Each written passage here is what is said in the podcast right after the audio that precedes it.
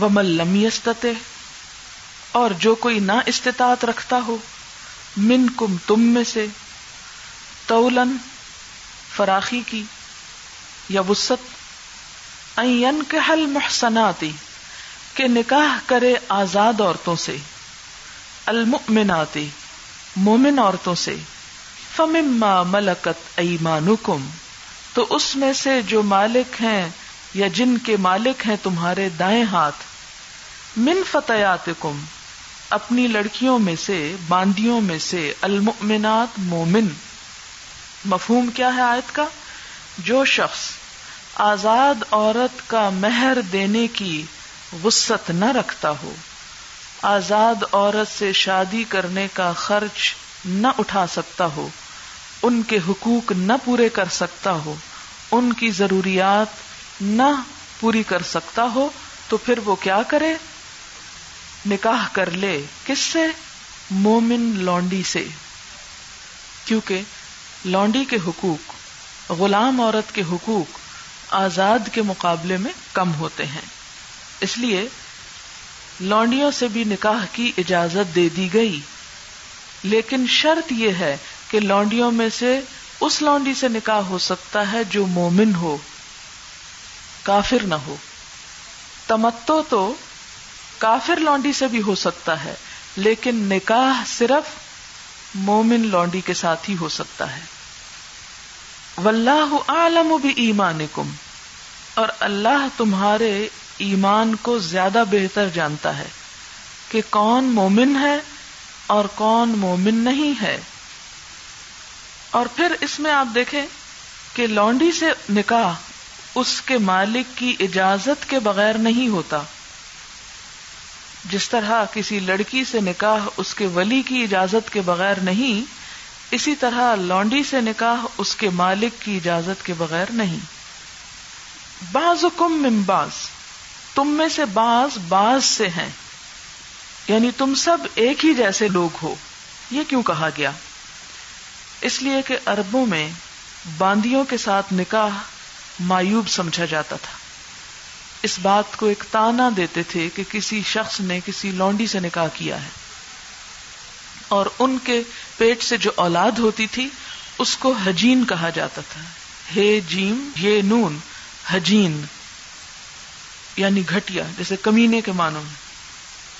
تو اس کے لیے فرمایا کہ تم سب آدم کی اولاد ہو باز من باز اور ایمان والی لونڈی کے بارے میں تو قرآن میں یہ آتا ہے، ولا امت ان ممنت ان خیر مشرقت ولو آجبت کم کہ ایماندار لونڈی جو ہے، ایماندار سے مراد بے ایمان کی ضد نہیں، بلکہ مسلمان مراد ہے۔ ولا امت ان منت ان خیر مشرقت وہ مشرق عورت سے کہیں بہتر ہے نکاح کے لیے۔ ولو آ جبت کم خا کوئی مشرق عورت تمہیں کتنی ہی اچھی کیوں نہ لگے۔ تو مشرق عورت سے نکاح نہ کرنا، مومن لونڈی سے نکاح کر لینا۔ من بعض۔ فن کی تو نکاح کرو ان سے۔ کن سے؟ لونڈیوں سے۔ بے ازن اہل ہننا ان کے سرپرستوں کی اجازت سے۔ ان کے مالک کی اجازت سے۔ یعنی غلام اور لونڈی کا ولی کون ہے؟ اس کا مالک۔ وہ آتو ہننا اجور ہننا اور دو ان کو بھی ہننا یہاں کون ہے؟ لونڈیا ان کو بھی دو اجور ہننا ان کے مہر۔ بال معروفی بھلے طریقے سے، شرافت سے۔ پورا پورا، ستا کے نہیں، گھٹا کے نہیں۔ کہ لونڈی ہے، یہ کہاں پوچھ سکتی ہے مجھے؟ تو اس سے کیا پتا چلتا ہے کہ اگر لونڈی کا نکاح مہر کے بغیر نہیں یا لونڈی کو بھی مہر دینے کی تاکید کی جا رہی ہے، تو آزاد عورت کے مہر کی کتنی اہمیت ہے، جس سے ہمارے مرد جو ہیں وہ غافل ہیں۔ محسنات اور یہ نکاح میں لانے کے لیے پاک دامن بننے والیاں۔ یہ کون پاک دامن بنے؟ غلام عورتیں۔ غیر مسافحات نہ بدکاری کرنے والیاں۔ زنا کرنے والیاں۔ ولا متخذاتی اخدان اور نہ بنانے والیاں چھپے دوست۔ اخدان خدن کی جمع ہے۔ وہ شخص جو ظاہر اور باطن ہر حالت میں تمہارے ساتھ رہے۔ اور یہاں مراد چھپے دوست۔ ولا متخذاتی اخدان یعنی نکاح کر لو، چھپ کے دوستی نہ رکھو۔ فضا احسن پھر جب وہ قید نکاح میں لائی جائیں احسن ہے سواد نون، حسن، قلعے کو کہتے ہیں۔ نکاح بھی ایک طرح سے قلعہ ہے جس میں ایک عورت نکاح کے قلعے میں بند ہو کر اپنے شوہر کے علاوہ کسی دوسرے مرد سے جسمانی تعلق نہیں رکھ سکتی۔ اس لیے کہا گیا حسن یعنی نکاح میں یا قلعے میں لائی جانے والیاں اور قلعے سے مراد کون سا قلعہ ہے؟ نکاح کا۔ مراد ہے قید نکاح میں لانے کے لیے۔ فضا احسن جب وہ نکاح سے محفوظ کر لی جائیں۔ فن عطینا پھر اگر وہ آئیں یا ارتکاب کریں بفاحشتن کسی بے حیائی کا یعنی زنا کا۔ فعلیہن تو ان پر سزا ہے۔ نصف آدھی ما المحسناتی جو اوپر آزاد عورتوں کے ہے، خاندانی عورتوں کے، من العذابی عذاب میں سے، سزا میں سے۔ آزاد خاندانی عورت اگر زنا کرے، پہلے اس پر سو کوڑے ہیں، اور شادی کے بعد کرے، تو رجم ہے۔ لیکن لونڈی، خواہ شادی سے پہلے ہو یا شادی کے بعد۔ کسی حالت میں بھی اگر زنا کرتی ہے تو اس کی سزا پچاس کوڑے ہیں۔ رجم کی سزا نہیں ہے۔ کیوں؟ وجہ یہ ہے کہ جو خاندانی عورت ہے، اسے دوہری حفاظت حاصل ہے۔ ایک خاندان کی اور دوسرے شوہر کی۔ جبکہ لونڈی جو ہے، اس کو نہ خاندان کی حفاظت حاصل ہے اور نہ اس کی اپنی کوئی چوائس ہوتی ہے۔ کوئی شوہر کی بھی اس طرح حفاظت اسے حاصل نہیں ہوتی اس لیے اس کی سزا بھی آدھی ہے۔ یہ اسلام کا انصاف ہے۔ سب کو ایک کوڑے سے نہیں ہانکا۔ ظال کا یہ اجازت۔ کس چیز کی اجازت؟ لونڈی سے نکاح کرنے کی اجازت۔ لمن اس شخص کے لیے ہے یا یہ سہولت اس شخص کے لیے ہے؟ لمن واسطے اس کے جو یا اس لیے ہے جو خشیا ڈرے، کس سے؟ العنتا گناہ سے، بدکاری سے، زنا سے۔ اناتا کہتے ہیں کسی ایسے مشقت میں پڑنا جس سے نکلنا محال ہو یا بے حیائی میں مبتلا ہونا۔ من کم تم میں سے۔ آپ دیکھیں کہ اہل کتاب کے بارے میں ایک لفظ آپ نے پڑھا تھا ودو ما انت تم یہ چاہتے ہیں کہ تم مشکل میں پڑھو۔ وہاں میں نے آپ کو اس کا ترجمہ مشقت بتایا تھا۔ لیکن روٹ میں اترے تو اے نون تے بے حیائی اور بدکاری کے لیے بھی آتا ہے۔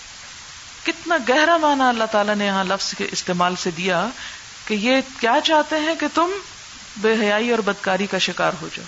اور آج یہ بات کتنی سچی ہے کہ انہوں نے مسلمان قوم کے اندر ایسی چیزیں انٹروڈیوس کروا کے اسے کس چیز کا عادی کر دیا۔ ظال کلیمن خشی العانہ تمن کم لانڈی سے نکاح کی اجازت یا سہولت اس لیے دی جا رہی ہے کہ تم میں سے جو کوئی ڈرتا ہو کہ اگر نکاح نہیں کرے گا تو بدکاری کا شکار ہو جائے گا۔ وہ ان تصبرو اور یہ کہ تم صبر کرو۔ خیر الکم تمہارے لیے زیادہ بہتر ہے۔ یعنی جب تک نکاح کا موقع نہیں پاتے اب یہ کس کے لیے ہے؟ اس تیسرے درجے والے کے لیے جو نہ آزاد سے شادی کر سکتا ہے اور نہ لونڈی سے کر سکتا ہے۔ تو اس کے لیے کیا ہے؟ ان تصبرو جیسے قرآن پاک میں ایک اور جگہ پر آتا ہے ولیستا فل لذین اللہ جدون نکاحن حتہ یغنیہم اللہ من فضلی چاہیے کہ عفت یا پاک دامنی اختیار کریں وہ لوگ جو نکاح کی ہمت نہیں رکھتے۔ یہاں تک کہ اللہ ان کو اپنے فضل سے غنی کر دے۔ تو پھر وہ نکاح کریں۔ جب ان کے اندر حیثیت کچھ ہو جائے تو۔ وہ انتصبرو اس کے دو مفہوم بھی ہو سکتے ہیں۔ ایک تو یہ کہ اگر نکاح کا کوئی موقع نہیں، تو زنا کی کوئی اجازت نہیں۔ صبر سے کام لو۔ اور دوسرا یہ کہ لانڈی کے مقابلے میں اگر آزاد عورت سے نکاح کرنے کا موقع ہو، تو فی الحال صبر کر لو۔ جب تک کہ وہ موقع نہ آ جائے تو یہ تمہارے لیے زیادہ اچھا ہے۔ واللہ غفور الرحیم، اور اللہ تعالی غفور الرحیم ہے، بخشنے والا مہربان ہے۔ یہاں پر دو لفظ جو ہیں، وہ خاص طور پر قابل وضاحت ہیں۔ یہ تو میں نے ایک دفعہ آپ کو آیات کی وضاحت کر دی کہ آیات آپ کی ذہن میں اتر جائیں۔ اب تھوڑے سے ذیلی اور ضمنی مسائل میں ڈسکس کروں گی۔ ایک تو یہاں پر جو لفظ محسنات آیا ہے، یہ کئی معنوں میں آیا ہے۔ اور ہر جگہ اس کا لحاظ رکھنا، اس کا اعتبار رکھنا بہت ضروری ہے، ورنہ آپ غلط ترجمہ کر جائیں گے، مفہوم بدل جائیں گے۔ قرآن پاک میں احسان یعنی محسنات کا لفظ چار معنوں میں آیا ہے۔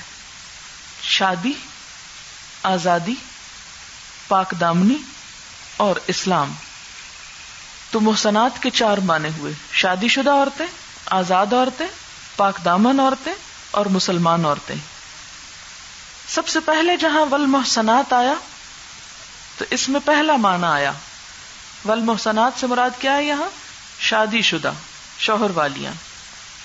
دوسری جگہ پر وہ ملم یس من کم تولن کہل محسناتی تو یہاں محسنات جو ہے یہ شادی شدہ کے معنی میں نہیں آیا، بلکہ آزاد کے معنوں میں آیا۔ دوسرا معنی ہو گیا۔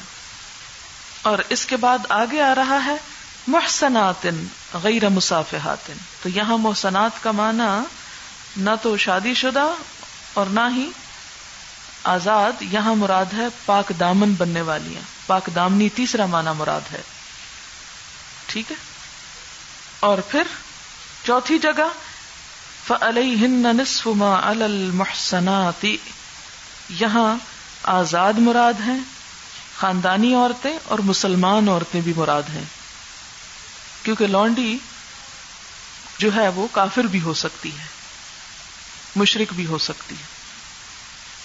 ایک تو یہ بات سمجھنے کی تھی، امید ہے آپ نے واضح کر لی ہوگی اور جب آپ آئندہ انشاءاللہ پڑھائیں گے تو یہ چیز آپ کے اپنے ذہن میں پہلے واضح ہونی چاہیے کہ چار معنوں میں سے کون سا معنی مراد ہے؟ دوسری بات یہ، ولا متخذات اخدان اور نہ بنانے والیاں چھپے دوست۔ اس میں اسلام کا ایک بہت سنہرا اصول ہم سب عورتوں کو پتہ چلتا ہے۔ اسلام میں ایک عورت کی عزت و عصمت بڑی قیمتی چیز ہے۔ عورت کوئی بکاؤ مال نہیں یا دوسروں کے لیے صرف سامان لذت نہیں اس لیے عورت کو اپنی حفاظت اور اپنی عزت و عصمت کی حفاظت کی تلقین کی گئی، تعلیم دی گئی۔ اور اس کے لیے کسی مرد سے چھپی دوستی رکھنا منع کر دیا۔ ولا متخذاتی اور نہ بنانے والیاں کون؟ مسلمان عورتیں کس کو؟ اخدان چھپے دوست۔ اور یہاں لونڈیوں کے لیے بھی بات ہو رہی ہے کہ لونڈیاں بھی کسی معاشرے کے اندر چھپی دوستی مت رکھیں یا کوئی مرد چھپ چھپا کے ان سے تعلق نہ رکھیں۔ اگر ان سے تعلق رکھنا ہے تو انہیں قید نکاح میں لائیں یا ان سے تمتو کریں۔ تمتو ہوتا ہے نکاح کے بغیر غلام عورت سے جو اس کی ملکیت میں ہو، اس سے جسمانی فائدہ حاصل کرنا۔ متا صحیح ہے نا، فائدہ اٹھانا۔ تو تمتو، فائدہ اٹھانا۔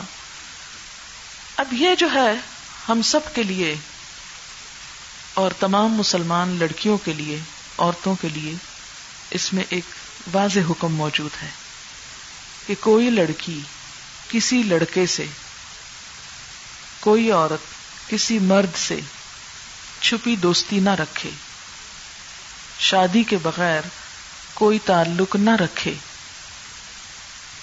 خواہ آپ بھائی بنائیں یا آپ کوئی اور اس قسم کا تعلق اور بوائے فرینڈ یا گرل فرینڈ کا کوئی تصور اسلام میں نہیں، نہ کسی مسٹریس کا۔ اس لیے کہ اس سے ایک عورت کی حرمت بھی پامال ہوتی اور اس کی ذمہ داریاں بھی متاثر ہوتی۔ ہیں اور معاشرے کے اندر بگاڑ پھیلتا ہے۔ یہ بات بھی دشمنی، بغض و عداوت اور فحاشی کے پھیلنے کا ذریعہ ہے۔ اگر آپ ایک ہفتے کی اخباریں اٹھا کر دیکھیں، تو آپ کو پتا چلے گا کہ بہت سے قتل و غارت محض اس وجہ سے ہوتے ہیں کہ ایک لڑکی اپنے آشنا کے ساتھ دیکھی گئی۔ اس کے لیے آشنا کا لفظ ہمارے ہاں اردو اخباروں میں استعمال ہوتا ہے ہاں؟ چھپے دوست کے لیے۔ تو اس کو قتل کر دیا گیا، یا دونوں کو مار دیا گیا، یا لڑکی کو مار دیا گیا۔ تو یہ آپ دیکھیں کہ جیسے پیچھے بھی آیا نا کہ فاحشہ اور سا سبیلا سا سبیلا میں یہ کہ بہت سی برائیاں اور ہلاکتیں اور تباہیاں پھیلنے کا ذریعہ ہے۔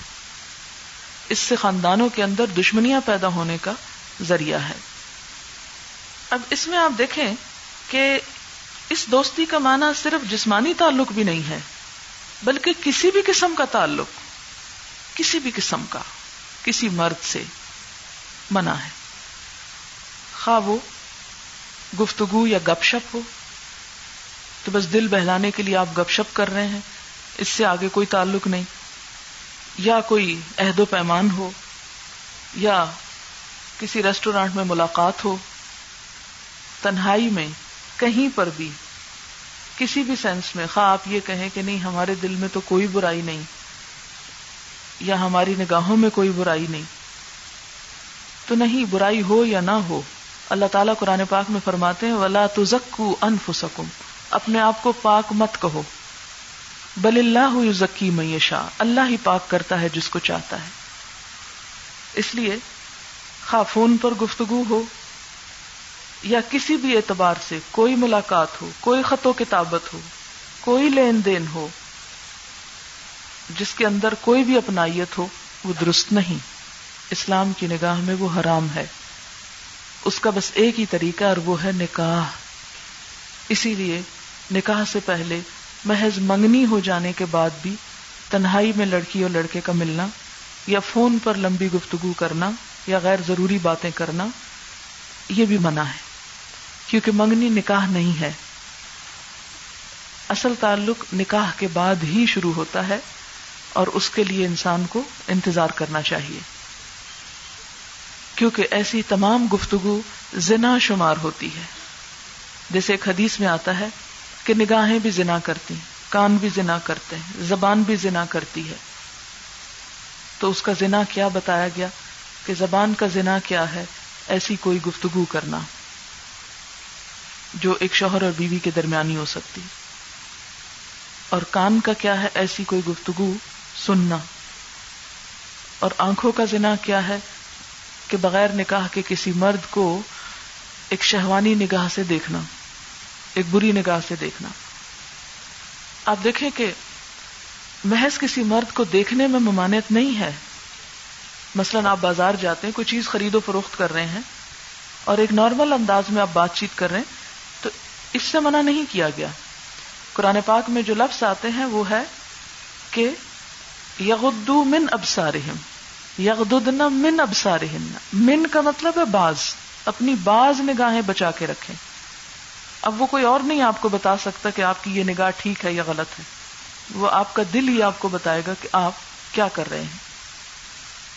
تو یہ تمام چیزیں جو ہیں حرام میں آ جاتی ہیں۔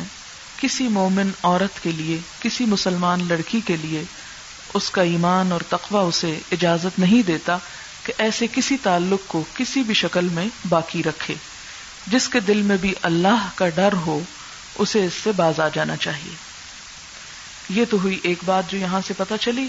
دوسری بات، اسلام میں لانڈی کی حیثیت اور لانڈیوں سے متعلق جو لوگوں کے کنفیوژن ہے، اس سے متعلق ہے۔ لانڈی کی حیثیت کو سمجھنے کے لیے آپ کو غلامی کے بارے میں تھوڑا سا جاننا ضروری ہے۔ یہاں پر لفظ استعمال ہوا اللہ ملکت ایمانکم اور یہ لفظ کئی دفعہ قرآن پاک میں استعمال ہوگا کہ جن کے مالک ہیں تمہارے دائیں ہاتھ۔ تو دایاں ہاتھ جو ہے، قوت یا ملکیت کی نشانی۔ کیونکہ لین دین میں عموماً طاقتور ہاتھ یہی ہوتا ہے، اسی سے ہم کوئی چیز لے کے اپنی ملکیت میں رکھتے ہیں۔ اس لیے اس کو یعنی پوزیشن کے لیے استعمال کیا گیا کہ جو تمہاری پوزیشن میں ہو لانڈی کا لفظ جو ہی ہمارے سامنے آتا ہے تو ذہنوں میں اسلام کا ایک غلط تصور پیدا ہونے لگتا ہے۔ طرح طرح کے سوال ابھرتے ہیں۔ عورت کے حقوق کی پامالی کا خیال آتا ہے۔ اور ہم کہتے ہیں کہ اسلام تو انسانیت کے حقوق اور عورتوں کے حقوق کا علمبردار ہے، پھر یہ لانڈی کی اجازت کیوں دی گئی اور کیوں باقی رکھی گئی؟ اور یوں محسوس ہوتا ہے کہ جیسے اس دور کے مسلمان وحشی مرد تھے جو اپنی خواہشات کے لیے عورتوں کو غلام بنا کے رکھتے تھے۔ اور اس قسم کا تصور دے کر اسلام پر ایک سیاہ دھبا لگا دیا جاتا ہے کہ کوئی شخص اس کی طرف متوجہ نہ ہو۔ عربی میں غلامی کے لیے لفظ رق استعمال ہوتا ہے، رے، قاف قاف، رق. اور رقیق کہتے ہیں مملوک کو، غلام کو. اور رقت کا لفظ آپ نے سنا ہوگا، فلاں کے دل میں بڑی رقت ہے. یہ غلزہ کا اپوزٹ ہے. غلیز القلب، پیچھے پڑ چکے ہیں آپ. میسا کن غلیزہ بھی پڑھا آپ نے. سخت کے معنوں میں. تو غلام بھی اپنے آقا کے لیے کیا ہوتا ہے؟ نرم ہوتا ہے۔ اور مملوک ہونے کی وجہ سے سخت رویہ رکھ نہیں سکتا۔ اور ماں ملکت ایمان کم کا لفظ اسلام میں غلامی کی حیثیت کو واضح کرتا ہے۔ اب دیکھیں کہ صدیوں سے انسانوں کے اندر غلامی کا وجود ملتا ہے۔ ہر قوم کے اندر کسی نہ کسی شکل میں غلامی کا رواج رہا ہے۔ مسیحیت ہو یا یہودیت ہو، ہندو مذہب ہو، اہل فارس ہوں یا چین والے یا یونان والے یا قدیم مصری قوم ہو یا فینیقی ہو یا رومی ہو یا کچھ صدیوں سے یورپین اقوام ہو یا روس ہو یا جنوبی امریکہ ہو، ان تمام علاقوں میں غلامی کا تصور ملتا ہے۔ آپ دیکھتے ہیں کہ حضرت اسماعیل علیہ السلام کس کے بیٹے تھے؟ حضرت ابراہیم کے. اور کس سے تھے؟ حضرت حاجرہ سے. اور حضرت حاجرہ کون تھی؟ حضرت سارا کی لونڈی تھی، جو انہیں کس نے دی تھی؟ شاہ مصر نے ہدیے میں دی تھی. اور پھر انہوں نے آگے وہ حضرت ابراہیم کو دے دی، اور اسی سے حضرت اسماعیل پیدا ہوئے، اور حضرت اسماعیل کی اولاد سے پھر آگے جا کر حضور صلی اللہ علیہ وسلم ہے غلام مختلف طریقوں سے بنایا جاتا تھا اسلام سے پہلے۔ لڑائیوں میں مغلوب لوگ غالب لوگوں کے غلام قرار پاتے تھے۔ یعنی لڑائی میں، جنگ میں جتنے لوگ پکڑے گئے، وہ کیا ہو گئے؟ غلام ہو گئے۔ عورتیں ہوں یا بچے ہوں یا مرد ہوں، سب کے سب۔ دوسری شکل یہ تھی کہ غریبی یا غربت کی وجہ سے لوگ اپنے بچوں کو بیچ دیتے تھے۔ آج بھی آپ نے دیکھا ہوگا کہ کئی لوگ جیسے بنگلہ دیش وغیرہ کے بارے میں آپ نے سنا ہوگا کہ جہاں بہت غربت ہے، وہاں لوگ اب بھی اپنے بچوں کو یا بعض اوقات اب انسان نہیں، اپنی کڈنیز یا آنکھیں یا اس طرح کی چیزیں جو ہیں، وہ کیا کرتے ہیں؟ بیچ دیتے ہیں۔ تو پہلے زمانے میں بھی یہ ہوتا تھا۔ پھر اسی طرح تیسری شکل یہ تھی کہ ڈاکہ اور چوری کے ذریعے بھی لوگوں کو ہتھیایا جاتا تھا اور غلام بنا لیا جاتا تھا۔ مثلا یورپین اقوام جب افریقہ کے ممالک میں غالب آئیں، تو وہاں انہوں نے ہر طرح کے مال پہ ڈاکے ڈالے اور وہاں کے لوگوں کو بھی پکڑ دھکڑ کے لے گئے، کہاں؟ اپنے ملکوں میں اپنی افرادی قوت میں اضافہ کرنے کے لیے، ان لوگوں سے جبرن مشقت اور مزدوری کرانے کے لیے۔ آج یورپ کے ہر ملک میں کالے پائے جاتے ہیں۔ یہ کالے لوگ کہاں سے آ گئے؟ ان میں سے اکثریت افریقن کنٹریز سے ہے۔ جب وہ کالونائز کیا ان علاقوں کو، تو وہاں سے پکڑ کر ساتھ بھر کے غلام بنا کے لے گئے۔ پھر اسی طرح بعض اوقات کشتیوں کو لوٹ لیا جاتا تھا۔ یورپین قزاق پائریٹس جو ہوتے تھے، سمندر میں گزرنے والی کشتیوں پہ دھاوا بول دیتے اور ان میں جو لوگ سوار ہوتے تھے، ان کو کڈنیپ کر لیتے، پکڑ لیتے اور جا کے یورپ کی منڈیوں میں فروخت کرتے تھے۔ یعنی جا کے انسانوں کا بھی کاروبار یورپ میں اسی طرح ہوتا تھا جیسے بھیڑ بکریوں کا ہوتا ہے۔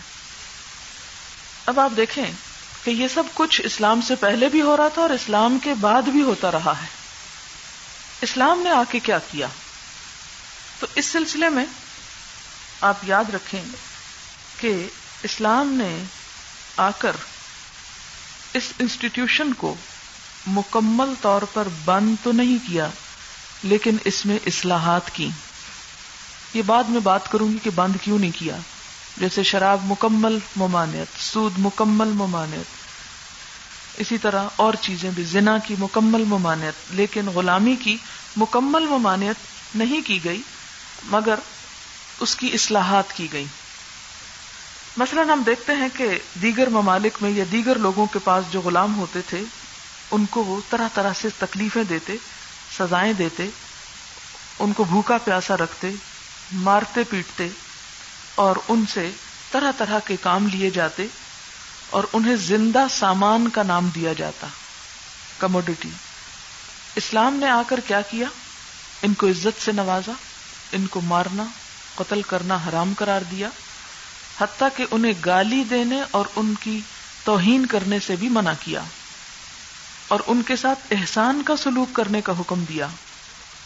سورت النساء کی آیت 36 میں آپ پڑھیں گے وبل والدین احسانہ وب ذل قربا ول یتاما ول مساکین ول جار ذل قربا ول جار الجنبی و صاحب بل جمبی وبن سبیل وما ملکت ایمانکم والدین کے ساتھ احسان کرو، رشتہ داروں کے ساتھ اور بہت سے اور لوگوں کے ساتھ ذکر کرتے کرتے اور کس کے ساتھ احسان کرو؟ وما ملکت ایمانکم اپنے لونڈی غلام کے ساتھ بھی احسان کا برتاؤ رکھو۔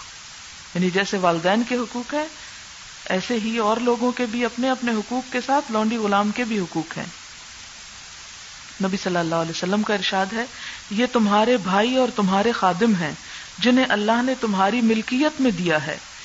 جس کے قبضے میں اس کا بھائی ہو، وہ جو کچھ خود کھاتا ہے، اسے کھلائے۔ جو خود پہنتا ہے اسے بھی پہنائے، اور ان کی طاقت سے زیادہ انہیں کام کی تکلیف نہ دو۔ اور اگر ایسے کام کو ان پہ ڈالو تو ان کے ساتھ تعاون بھی کرو۔ یعنی اگر انہیں کام دیا ہے تو ان پہ نہ ڈال دو، بلکہ خود بھی شامل ہو جاؤ کرنے کے لیے۔ یہ صحیح مسلم کی روایت ہے۔ اور فرمایا، جو شخص اپنے غلام کو تھپڑ مارے یا ضرب لگائے تو اس کا کفارہ یہ ہے کہ وہ اسے آزاد کر دے۔ پھر اسی طرح غلام کو غلام کہنے سے بھی منع کیا گیا۔ اس سے زیادہ اور آپ کیا چاہیں گے کہ غلام کو غلام بھی نہ کہو۔ بخاری کی ایک حدیث ہے، اس میں آتا ہے کہ لا یقول احدکم ابدی و امتی۔ تم میں سے کوئی بھی اپنے غلام کو یہ نہ کہے، میرا غلام میری باندی اور نہ غلام کہے کہ میرا پروردگار میرا آقا۔ بلکہ کیا کہو؟ فتح آیا و فتح آتی میرا بچہ، میری بچی۔ یعنی اپنے بچوں کی طرح یا جن سے تم محبت کرتے ہو، وہ والے الفاظ ان کو بھی دو۔ اور غلام کو چاہیے کہ وہ کیا کہے؟ سیدی و سیدتی، جیسے کسی بڑے کو ایک عزت کا لقب دیتے ہیں۔ فَإِنَّكُمْ الْمَمْلُوكُونَ وَالرَّبُّ اللَّهُ عَزَّ وَجَلَّ۔ کیونکہ تم سب ہی غلام ہو یعنی سارے انسان ہی غلام ہیں، لیکن کس کے؟ اللہ کے۔ جو رب ہے وہ اللہ ہی ہے، عز و جل۔ تو حدیث میں کیا ہے؟ ہم اخوانکم و خولکم، یہ تمہارے بھائی بھی ہیں اور خادم بھی ہیں۔ ٹھیک ہے، تمہارا کام کرتے ہیں، لیکن تمہارے بھائی بھی ہیں۔ پھر اسی طرح ہم دیکھتے ہیں، معرور بن سوید سے روایت ہے کہ ہم مقام ربضہ میں حضرت ابو ذر غفاری کے پاس حاضر ہوئے تو دیکھا ان پر ایک چادر ہے اور اسی طرح کی چادر ان کا غلام بھی اوڑے ہوئے ہے۔ ہم نے کہا کہ اگر آپ اپنے غلام کی چادر بھی خود استعمال کر لیتے تو پورا ایک لباس بن جاتا اور اس کو کوئی اور کپڑا پہنا دیتے۔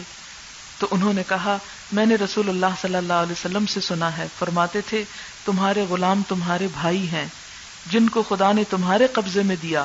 بس جس کا بھائی اس کے قبضے میں ہو، اسے چاہیے کہ جو خود کھائے اسے کھلائے، جو خود پہنے اس کو پہنائے۔ اور کسی ایسے کام کی زحمت اس کو نہ دے جو اس کے لیے ناقابل برداشت ہو۔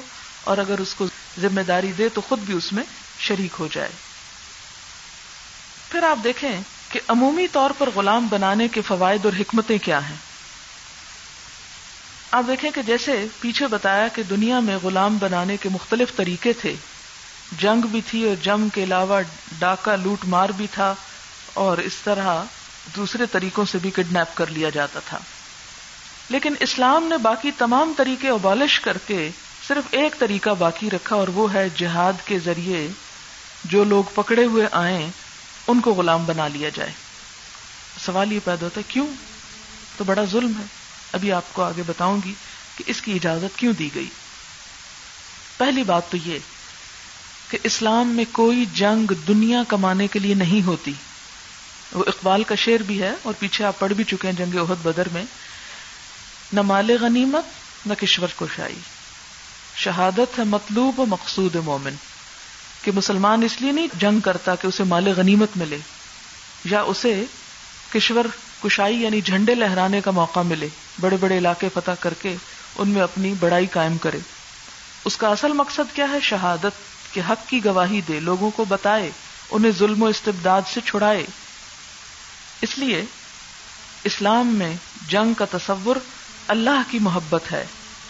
کہ اللہ کی محبت میں اللہ کے بندوں کا بھی خیال رکھا جائے اور اللہ کے پیغام کو عام کیا جائے۔ لوگوں کو لوگوں کی غلامی سے چھڑایا جائے۔ اور پھر کیا ہوتا ہے کہ جب مال غنیمت جو بھی حاصل ہوتا ہے، وہ سارے کا سارا کہاں جاتا ہے؟ بیت المال میں جمع کرایا جاتا ہے۔ لوٹنے والا خود اپنے گھر نہیں لا سکتا۔ جانور ہو یا زیور ہو یا ہتھیار ہو، عورتیں ہوں، مرد ہو بچے ہوں، جو کچھ جنگ میں ہاتھ آیا، وہ سارے کا سارا بیت المال میں جمع ہوگا۔ حتیٰ کہ ایک سوئی دھاگا تک بھی جمع کرا دیا جائے گا۔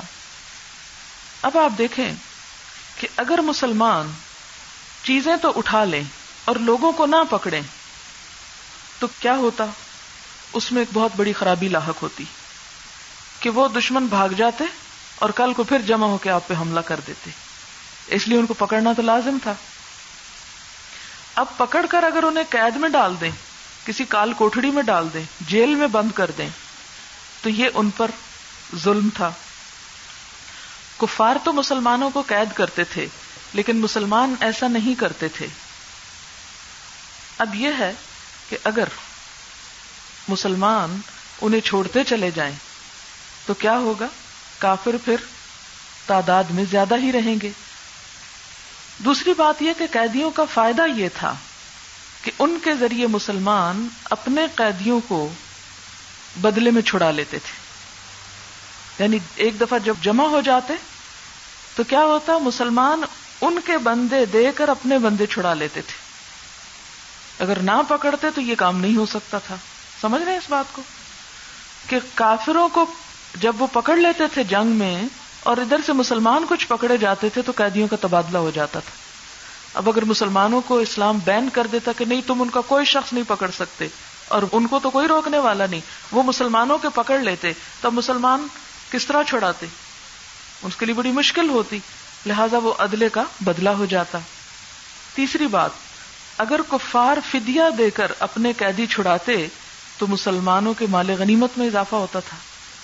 اور اگر مسلمان ان کے لوگ نہ پکڑتے اور مال دے کے اپنے بندے چھڑاتے مسلمانوں کا مال اس طرح کافروں کے پاس چلا جاتا، جو پھر مسلمانوں کے خلاف استعمال ہوتا۔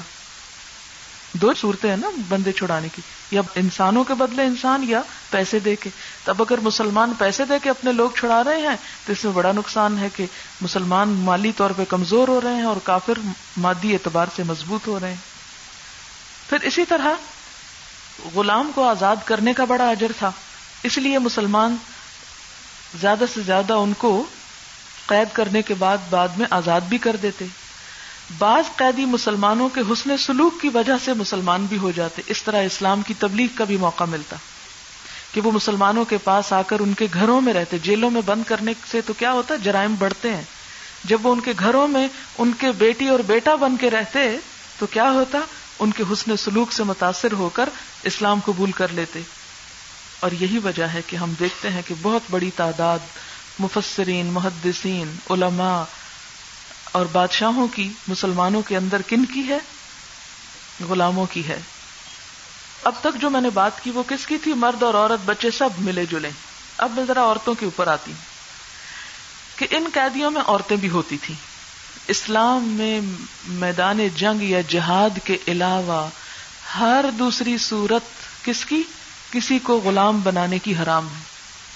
نہ آپ خرید سکتے ہیں، نہ آپ کڈنیپ کر سکتے ہیں۔ اور کوئی طریقہ نہیں۔ ہاں صرف جہاد کے ذریعے جو آتے ہیں ہاتھ، ان کو پکڑنا ہے۔ اور کیوں پکڑنا وہ ابھی میں نے پیچھے وجوہات بتا دی آپ کو۔ اب آپ دیکھیں کہ ان میں عورتیں بھی آتی ہیں۔ اب اس وقت جنگ کے وقت یہ تو نہیں کیا جا سکتا تھا کہ صرف مرد یا بچے پکڑ لیے جائیں اور عورتیں چھوڑ دی جائیں۔ اس میں تو جو بھی ہاتھ آتا ہے اور جو بھی آپ کے خلاف آ رہا ہے سامنے مقابلے پہ، ان سب کو پکڑنا ہوگا۔ اب یہ ہے کہ جو عورتیں آتی تو ان کو مارا بھی جا سکتا تھا۔ مگر کیونکہ اسلام میں بچوں، عورتوں، بوڑھوں کو مارنا منع تھا، اس لیے ان کو قید کر دیا گیا۔ اور پھر ان کے ذریعے اپنے قیدی بھی چھڑائے گئے اور بسا اوقات انہیں لونڈیاں بھی بنایا گیا۔ اب جن عورتوں کو لونڈی بنایا گیا اگر انہیں قید کر دیا جاتا، تو ان کی ضروریات صرف کھانا پینا ہی نہیں تھا۔ اور اگر صرف کھانا پینا بھی ہو تو اسٹیٹ پہ کتنا برڈن آ جاتا ہے۔ آپ دیکھیں نا کہ قیدیوں کو کھانا کھلانا کس کا کام ہے؟ اسٹیٹ کا کام ہے۔ جیل بھر دیں گے تو وہ ایک بوجھ پڑ جائے گا اسٹیٹ کے اوپر۔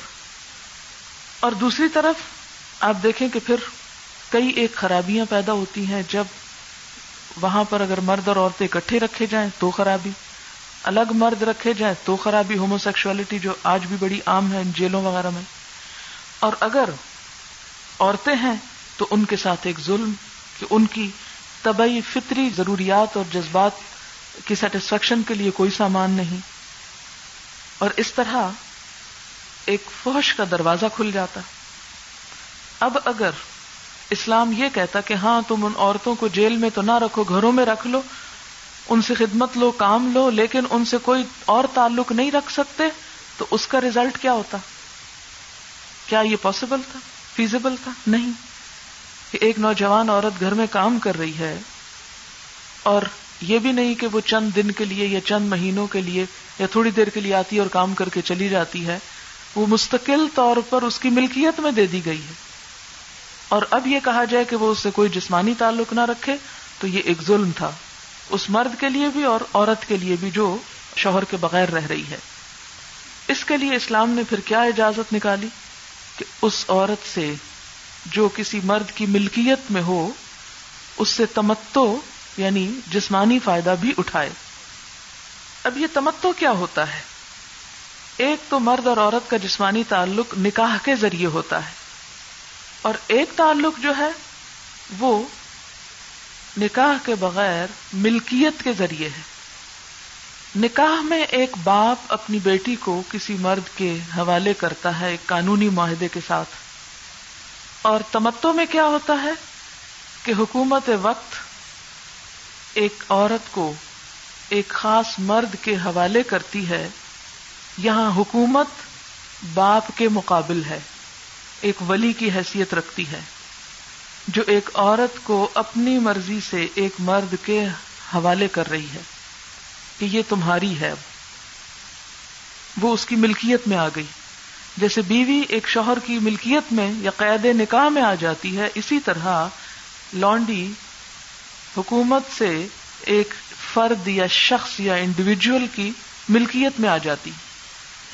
جس طرح نکاح میں جسمانی تعلق حلال ہے، اسی طرح اس ملکیت کے بعد اس آقا اور غلام عورت کا جسمانی تعلق حلال ہو گیا۔